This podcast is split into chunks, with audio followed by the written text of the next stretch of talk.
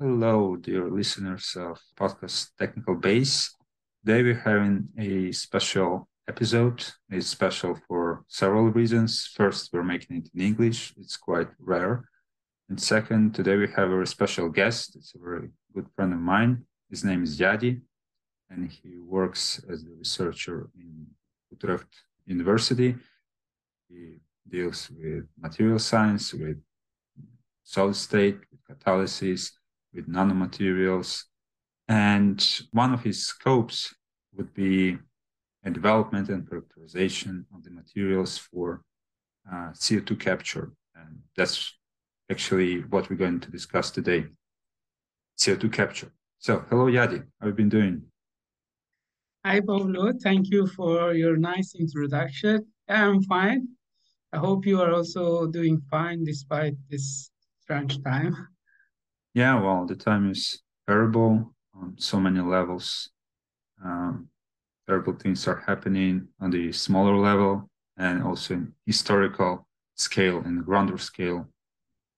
Yeah, let's keep maybe the mundane everyday things and switch more to these global aspects about global warming and danger that poses CO2 emission.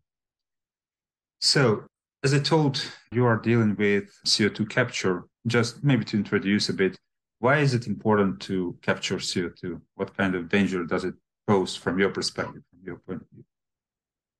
Okay, so like before to go, I also want to hi to all the listener of the podcast, and also as a, like just to explain. So I work in Netherlands, as Pavlo told in Utrecht University, and so I work on the preparing the uh, uh, nanoporous materials or adsorbent. They are catalysts to convert different chemicals to each other, but they can also act as adsorbent, which means like they can absorb certain. Returning to your question. So today, I think everyone heard a lot about the global warming and a lot of aspect of it. So what happened is that, as we all know, that we get most of our energies that we use every day directly or indirectly from sun. So the light from sun re- reach to our earth. What happened is that visible light or UV light reach to our earth. And so when it uh, reach to the earth, it start to hit our planet. So during the daytime, but our earth, after it gets warm, it need to be cooled down. But when we increase the CO2, what happens is that the cool down earth start to radiate li- like infrared light which we don't see. And CO2 is one of the gas that uh, absorb a lot of infrared. And then what happens is that light cannot escape from our Earth, the, the, the infrared light, or heat cannot escape. So our Earth cannot cool down. And that causes global warming. And from industrial revolution time till today, we already feel a lot. So there are several degrees increase in the temperature, and this is ongoing. There are some international agreements, especially the last one probably everyone heard is the Paris Agreement that they want to limit amount of the CO2 released in the atmosphere. So they want to control the sea level rise and also the temperature increase in atmosphere by controlling amount of CO2 each country is producing per year. That's Paris Agreement has to do with emissions of CO2. But when we are speaking about the CO2 capture, does it mean that um, amount of emitted CO2 can be compensated in a way by CO2 capture? Yeah, so the that is another. So like the thing is, whatever we do, like there are a lot of development in our today life that are depend on the burning fossil fuels and similar approaches, or uh, let's say in general fuels.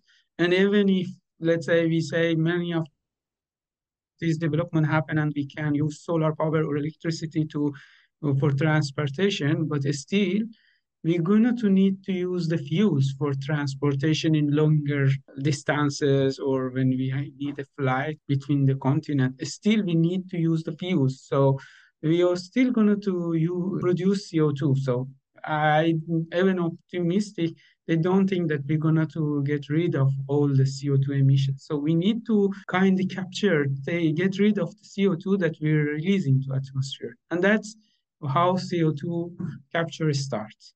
And then, Okay. like in the next part, we're gonna I wanted to talk talk about how we can capture the CO2. What's the main technological challenge in the CO2 capturing? Does it mean like we just have an exhaust pipe, put in some filter on it, and the gas that passes through just stops the CO2 and releases all the rest of the gases which are not so hazardous? Or it doesn't work like that? Maybe it's just like some naive view from the Um, That's actually listen- like one of the approaches to control the CO2, but it's not like as easy you thought because CO2 is already small gas and like oxygen and water also in similar sizes, especially water. So when we burn the fuels, we already produce water and CO2. And then uh, if, for example, we have a filter that stop the CO2, it can also stop water. And then we also have a increasing pressure because gas should get outside. They cannot trap the air. So it's not as easy as mentioning, but yeah, we have to take care of the CO2. And one way is a membrane, which means like the special material which have a pore that lets smaller gas go through, but bigger gas we stop. And that is a one way to purify CO2 or like separate CO2 from other materials. But there are many others. So, for example, one of the things is that also it's I didn't I forget to mention in the previous, but what CO2, one of the problem of CO2 is not only just global warming, but when we increase CO2, CO2 is a weak acid when it's solved in water, for example, in ocean, it form carbonic acid, and then it we have a problem of acidification of the ocean, which can kill a lot of microorganisms over there. Uh, so that's also hint something about CO2, that CO2 is an, weak acid. So the, another approach to capture such a material, which is weak acid, is that we have a solid base. So if we have a material which are basic uh, in properties, it can also react with CO2 and produce material which are already solid or liquid, and then we can capture it. And so Uh, it's not just as I told filter, but could be could act also like some micro reactor that just generates some solids that can be easily disposed, right? Yeah, exactly. So that's also one approach. So, for example, uh, we should think about even ecologically this happened already in Earth that when we have a like base environment, for example, magnesium oxide or like sodium oxide, those things can always produce it or already exist in the earth crust or uh, surface of the earth. This material can re react for and then form carbonate like sodium carbonate magnesium carbonate and those carbonate they are stable so they can hold co2 for ages. So that's one of the way to capture co2 and hold it. And then there are a lot of approach to use the CO2 that we captured because, for example, we can solve those carbonate in water and then use some electrochemical reaction to convert CO2 to some fuels or come back again to the fuels and let's say we do the uh, circular development and we can recycle CO2. Oh, well, that just comes to my next question, what to do with the captured CO2, but you already started to answer to it because, well, as uh, in our previous episodes, we discussed also acidification of the ocean, that the ocean acts as a big, big uh, reservoir where a lot of CO2 is being accumulated. The acidity is increasing, but also there is the matter of the capacity that it cannot be there forever. It can certain point reach the limit, uh, reaches limit in the capacity. And the same goes for the materials. And you already mentioned about more or less the nature of the materials like rare metal oxides like magnesium oxide or sodium oxide. What else would be the requirements for these materials to be safe? Because as far as I can imagine, sodium oxide would be quite uh, not hazardous, but just dangerous to be used in everyday life. Yeah, exactly. So that like there are a lot of so first is that we are facing the super large uh, scale problem. So we have like tons or million tons of CO2 in atmosphere and we have to capture a lot. So we need materials that are abundant. For example, if we use rare earth abundant, for example, something like let's say gold, for example. If we produce somehow something from gold and use it for CO2 capture, that won't work because we already know that gold is expensive. Uh, like metal is not abundant enough that we can use it. So we need something is which is abundant. For example, like our Earth have silica and aluminum. The like uh, the Earth crust have a lot of silica and aluminum on surface. So if we have those, we prepare something from those elements, then we are on the track. We can use it for capture of CO2. Or like carbon also itself is also quite abundant on Earth crust. For example, we do have a lot of, uh, we produce every year the cultivation products. We also have a lot of cultivation waste or let's say biomass difference. Those things can be carbonized and then converted to some porous material. They already have affinity to carbon, so they can also capture CO2. Oh, that's great. But when you mention silicon and alum- aluminum in the same sentence, the first material that comes up to my mind would be the zeolite. Can it, this magical material, universal material, be used in the field? Yeah, that's actually one of the approach. So the and that's actually the field I'm working on it. So the zeolite can build from silica and alumina. So when I say silica alumina means silicon and aluminum element which uh, have a bond to oxygen. And what happened is that just different arrangement of silica and alumina mm, make the molecular sieve. What may when I say molecular sieve, so they are sieve, they can separate something from others so that their pores are specific. And we have a different type, more than 230 type of zeolite framework. And each of them have different pore sizes.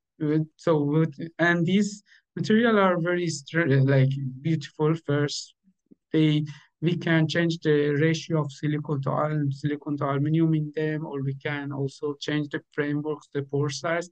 And so they can act as a membrane, as you suggested at the beginning of the podcast, that we need some material that lets some gas pass through. Some, for example, there is a zeolite they call ZSM5.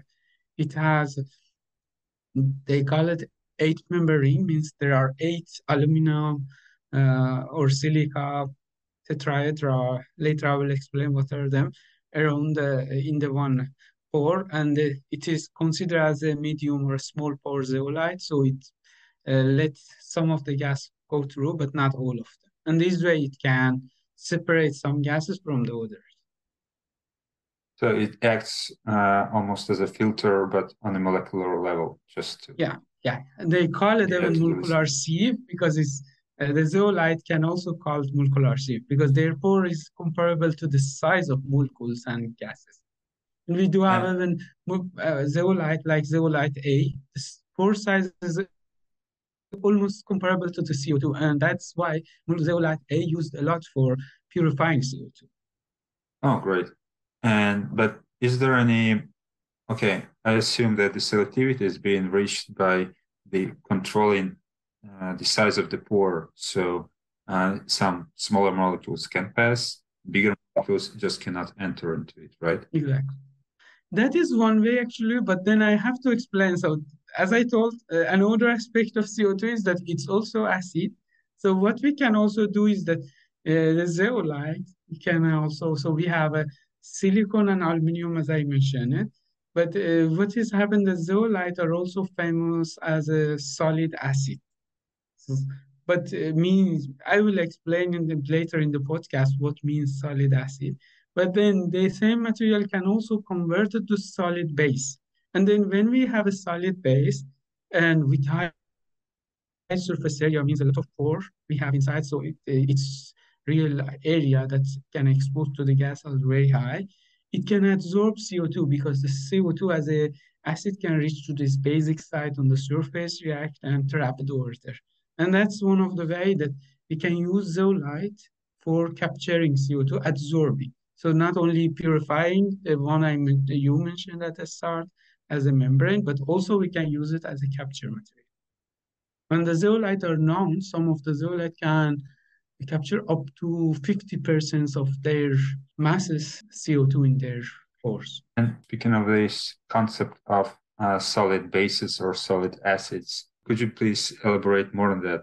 Well, I'm a bit aware, but just for listeners to understand. Yeah, I, I'm going to explain. So, let's say we're going to go to the high school uh, school. So what we know that uh, like from high school, like we have a Brønsted acid. We studied maybe in high school, or people know that acid are material that can release proton, and the bases at least one type of. I don't want to go to other, but the, like the Brønsted acid and base theory is that the material that can release proton or they get the proton, and so the acid is the material that can provide proton, and then the zeolite, as I mentioned, it has silica and alumina, and then silica have a charge of four according to the periodic. Uh, so when it is in oxide form, it can bond to the uh, two oxygen. Let's say if we want to balance it, so it can have uh, four bond to the oxygen.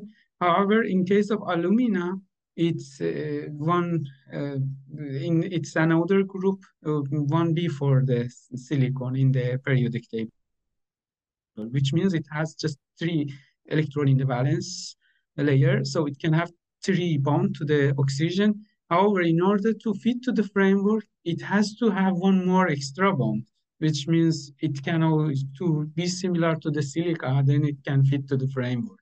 And to do this, make it a bit uh, like complicated, but then it in reality, what happened is that Aluminium tried to do the same as silica, same type of tetrahedra, so to four bond to the oxygen. But uh, since it has three charge, but four bond, uh, then we have to compensate the electrical charge because when we have a four bond to the oxygen means it is negative because we have one extra uh, oxygen. So we have to compensate that charge. And to do that, what happens is that we need something with positive charge. And usually when zeolite are in proton form, they have hydrogen to compensate this charge. And that hydrogen is also the cause of the acidity because it can also release sometimes and make it uh, uh act as a solid acid. Okay. Okay, uh, well, that covers more or less all the story about zeolites, but also you mentioned this curious material, the carbon, carbon which has the intrinsic affinity to CO2. Do you have any like specific works on that or any yeah, I gonna to mention. So the, the yeah, so the as I told, zeolite can uh, also absorb the CO2, but not in the proton form. What happens is that if we have a proton compensating the charge, we can always easily exchange and use, for example, sodium or magnesium or something that compensate the same charge, something with positive charge or basic properties. And then when we have such a material inside zeolite, then zeolite can uh, absorb CO2 because CO2 is a acid and then like it like to go to inside such material and react and like stay there and that's the way but the problem of zeolite is that they also very have high affinity to water and usually when we release co2 we also release water and then if we have water and CO2 and then material absorb both of them, what happens is that water going to take the sites places that we can capture CO2. And then the material is not efficient. That's why is zeolite, although they are introduced, but they are not always efficient because they don't, they are, let's say, they, they are poisoned by water because water takes the side that we want to use for CO2. And then uh, as an alternative is the carbon-based material. The good thing about the carbon-based material is that they have a carbon, so they have affinity to the CO2, and, but they are also hydrophobic, means they don't like water, and that's the advantage. Means that we can selectively absorb CO2 without getting the water inside them, and that's why carbon-based material. We, I mentioned porous carbon, but there are other alternatives like metal organic framework or carbon-based molecular sieve that can be prepared, and they are also acting as a good material for CO2 capture or CO2 absorption. Yeah, you're actually mentioning very dear thing to me. Uh, but our listeners who don't know, we used to work in the same laboratory with Yadi where he used to work with ceramic materials. Yadi worked on zeolites. I worked on other kinds of materials like hydroxyapatites or a bit of silica or sometimes alumina. And one of the tricky points into doing some lab experiment, lab scale experiment was getting rid water. Uh, like most of the ceramic materials, they're being in Yadi's case they call it just poisoned. In my case, it was just like dirty. Like when it's full of water, it means dirty for me because I wanna absorb something different than water. And water is really hard to get rid of because once it's been absorbed, it's mm, just very stays in very energetically favorable position and no other molecules can just arrive and substitute it that easily. Thank you, Pavlo, for correcting me because when I say poison, yeah, we know yeah. water is the like molecule of life. It's created, yes. so it's not the water that I when I make uh, uh, like poison or like um, I'm not mentioning about like real life. So it means just that we have a material that is good, but then when we have a water, it doesn't act as a good adsorbent. So water kill it.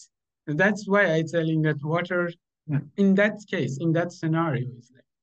Yeah, it's kind of professional jargon. I also told theory with water. Water is also a molecule we tend to use for some cleaning, like we clean stuff with water. That's just professional jargon it means poisoned. It means poisoned from its main function or dirty. Dirty means like you cannot, uh, you intended to use. Okay, moving on. I before moving on, I want also to mention another aspect. So I also mentioned that zeolite can absorb CO2, but also carbon-based material. But another aspect is that we absorb the CO2, but if we want to reuse it, we should also easily release it. Some materials release it, for example, if we have a carbon-based material, they absorb CO2, but they can release, for example, when we heat them to 100 degree. But basic zeolite, when we want to release CO2 from them, we have to hit them a lot to 400.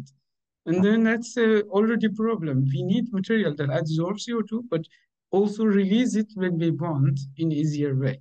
And that's why sometimes like using zeolite is not preferred because they once they capture or what I mentioned at the beginning that basic oxide like MgO can also absorb they capture but then releasing is another problem. But speaking of the reuse of this captured CO2 that was like my part of moving on.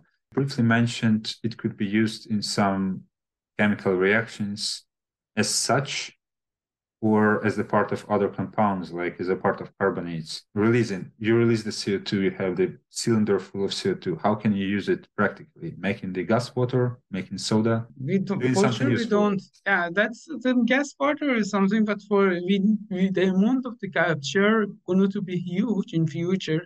We want to go to, let's say, zero carbon, uh, what they call it, zero carbon uh, environment where we can recycle all the carbon we're producing. In that case, we have super large scale of CO2. So yeah, we are not going to use it always as a CO2 form, but we're going to convert it to other form. And there, there are a lot of approach. We can convert to CO2 to fuels that we are using, or some of the chemicals, detergent we're using for to wash our dishes, or we can also convert it to the medicine so we can go back. So we can uh, uh, reduce the CO2 toward the fuels and or like organic molecules that we can use for further chemical reactions. Well, that sounds great. It sounds promising. Uh, really like this motion when like we're moving to something useful and something curious, interesting in the sense of uh, new approaches, new ways to obtain the everyday things. As you mentioned, soap, fuels. It'd be nice to recycle and to apply this uh, circular economy concept also on the fuel. Previously, it's been like other way around. We were just emitting and never bringing back to the to the cycle. It was open cycle. It was a chain. Now let's try to make it circular a bit more. At this point, I think we could close. I would probably thank to Yadi.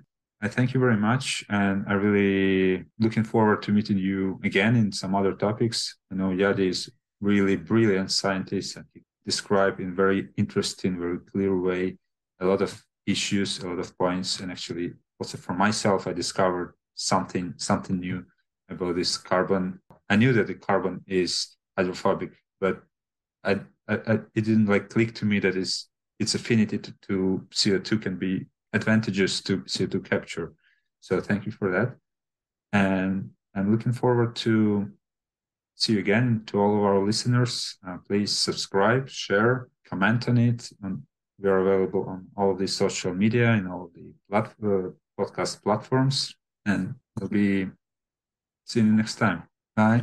Bye. Thank you, Pavlo, for all your kind words. I also want to bye to everyone. And also, I want to mention there are a lot of other aspects of CO2 capture. There are biological capture, like chemical approach when they use some liquid for capturing CO2, but those are not my expertise, so I didn't talk. Just want to know, like, just want to let the old listener know so that we only covers some aspect of CO2 capture, not all. Great. Thank you again, and hear you next time. Stay tuned.